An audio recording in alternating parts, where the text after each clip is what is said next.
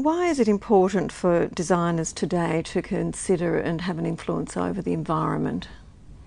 Well, I, I, think any discussion about design and environment needs to just recognize that we're at a really critical period in human history. I think we're facing an industrial revolution of a scale that has never been greater than than any other in human history, where the change that will take place in society over the next 20, maybe 50 years, but possibly more like 20 years, is going to be very, very significant indeed. Every aspect of the way that we produce, the way that we consume, all infrastructure and lifestyles will change dramatically as we enter now a new low carbon or no carbon future. That is, with out very much contribution to our energy from fossil fuels. And we've had 150 years or more of dependence on growth and development based on the exploitation of fossil fuels. So we have all of that investment in the past, which now is called into question in terms of the future. So that uh, we can see in Australia that this is a very, very important issue politically. It seems to have been one of the contributing factors to the change in the federal government. And we are no longer in a situation where we can talk about a choice between an economy or the uh, dealing with climate change. Climate change is the future econ- economy, and we ha- the faster we can recognize that, the more that we will be in that future economy as it ev- evolves over the next period, and particularly over the next sort of decade or so.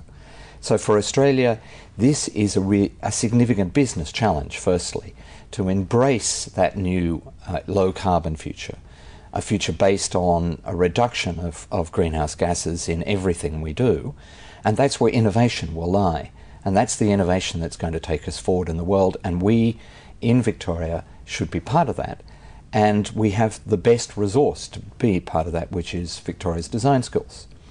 We know from work that actually took place here in Victoria which led the world in the early 90s, that about 80% of the impact of everything we design, whether they be products or buildings or anything in between, so anything from small appliances to cars to buildings, about 80% of the environmental impact of those um, products are determined at the design stage. 80%. So at the design stage, we can make the difference between the, uh, the scale of impact that those buildings or those products are going to have. We in Victoria today can see that there are leading buildings, for example, designed by local architects as well as some by international architects, where those buildings perform two or three times better than the average building, the average new building. And they're, they're, being, they're being built, they're, they're the clients uh, have decided that the investment is worthwhile and that the greater inve- it's not that much greater investment, but that the outcomes uh, really warrant whatever investment, extra investment it is. And in the end, it's just a design challenge to make sure that our buildings perform in a way in which they use less water and less energy and contribute less to climate change. And that, that's an, when you take the built environment as a whole, that's a possibility of making an enormous change and in uh, everyday products from electronics to cars and so on, we can see globally that there are new innovations, new designs coming out which do have that really considerable reduction in, in environmental impact.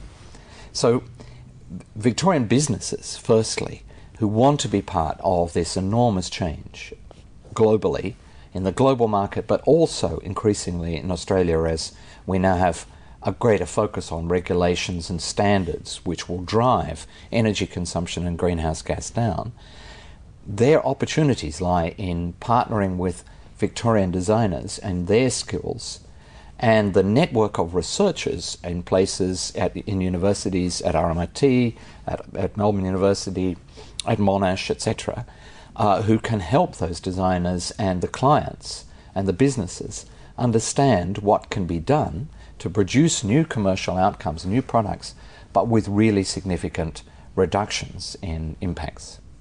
And it's those products, if they're designed well that and made more desirable than the old products which, which gave more greenhouse gases. And that's also a skill of designers, not just how to make things so that they have less impact, but how to make them more sexy, more fun, more desirable than those that, that are more polluting or more, more deleterious to the environment. And by using the skills of designers, Victorian businesses can participate in this new economy.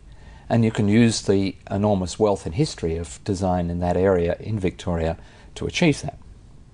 Um, there is a but in what I've just mm. said, and that is that now we can understand already the modelling is such that that most governments and certainly most international agencies can understand that we cannot get to a sustainable future, a future which is not going to suffer all the worst project projections of climate change by simply doing more efficiently what we currently do.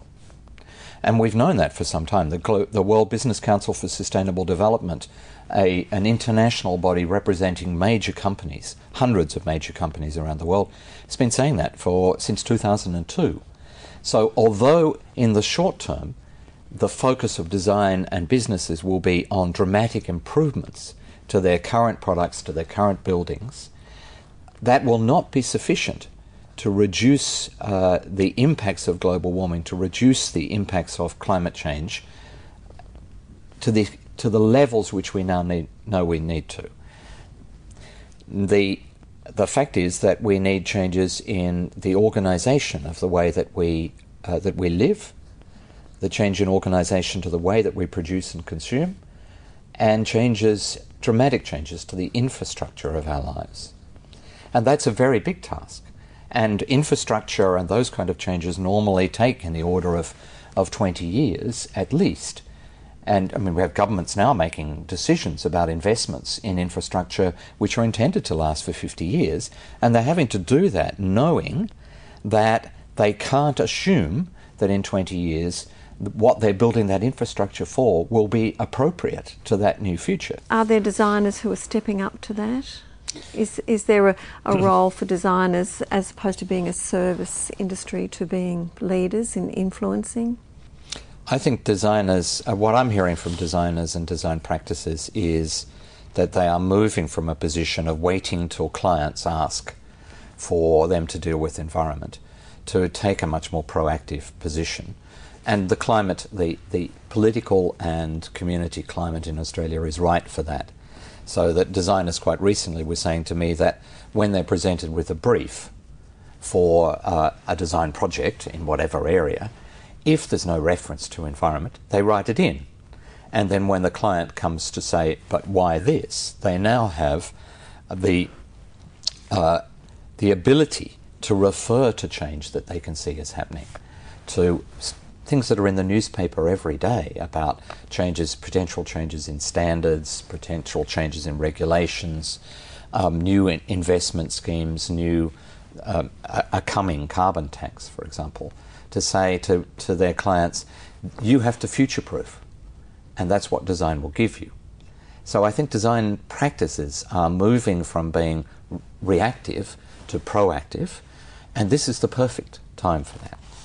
But, the, but what we hope is to be able to provide the, the wherewithal for design practices to move even outside of the work that they, cur- they currently do for clients and to move to the bigger and longer term picture.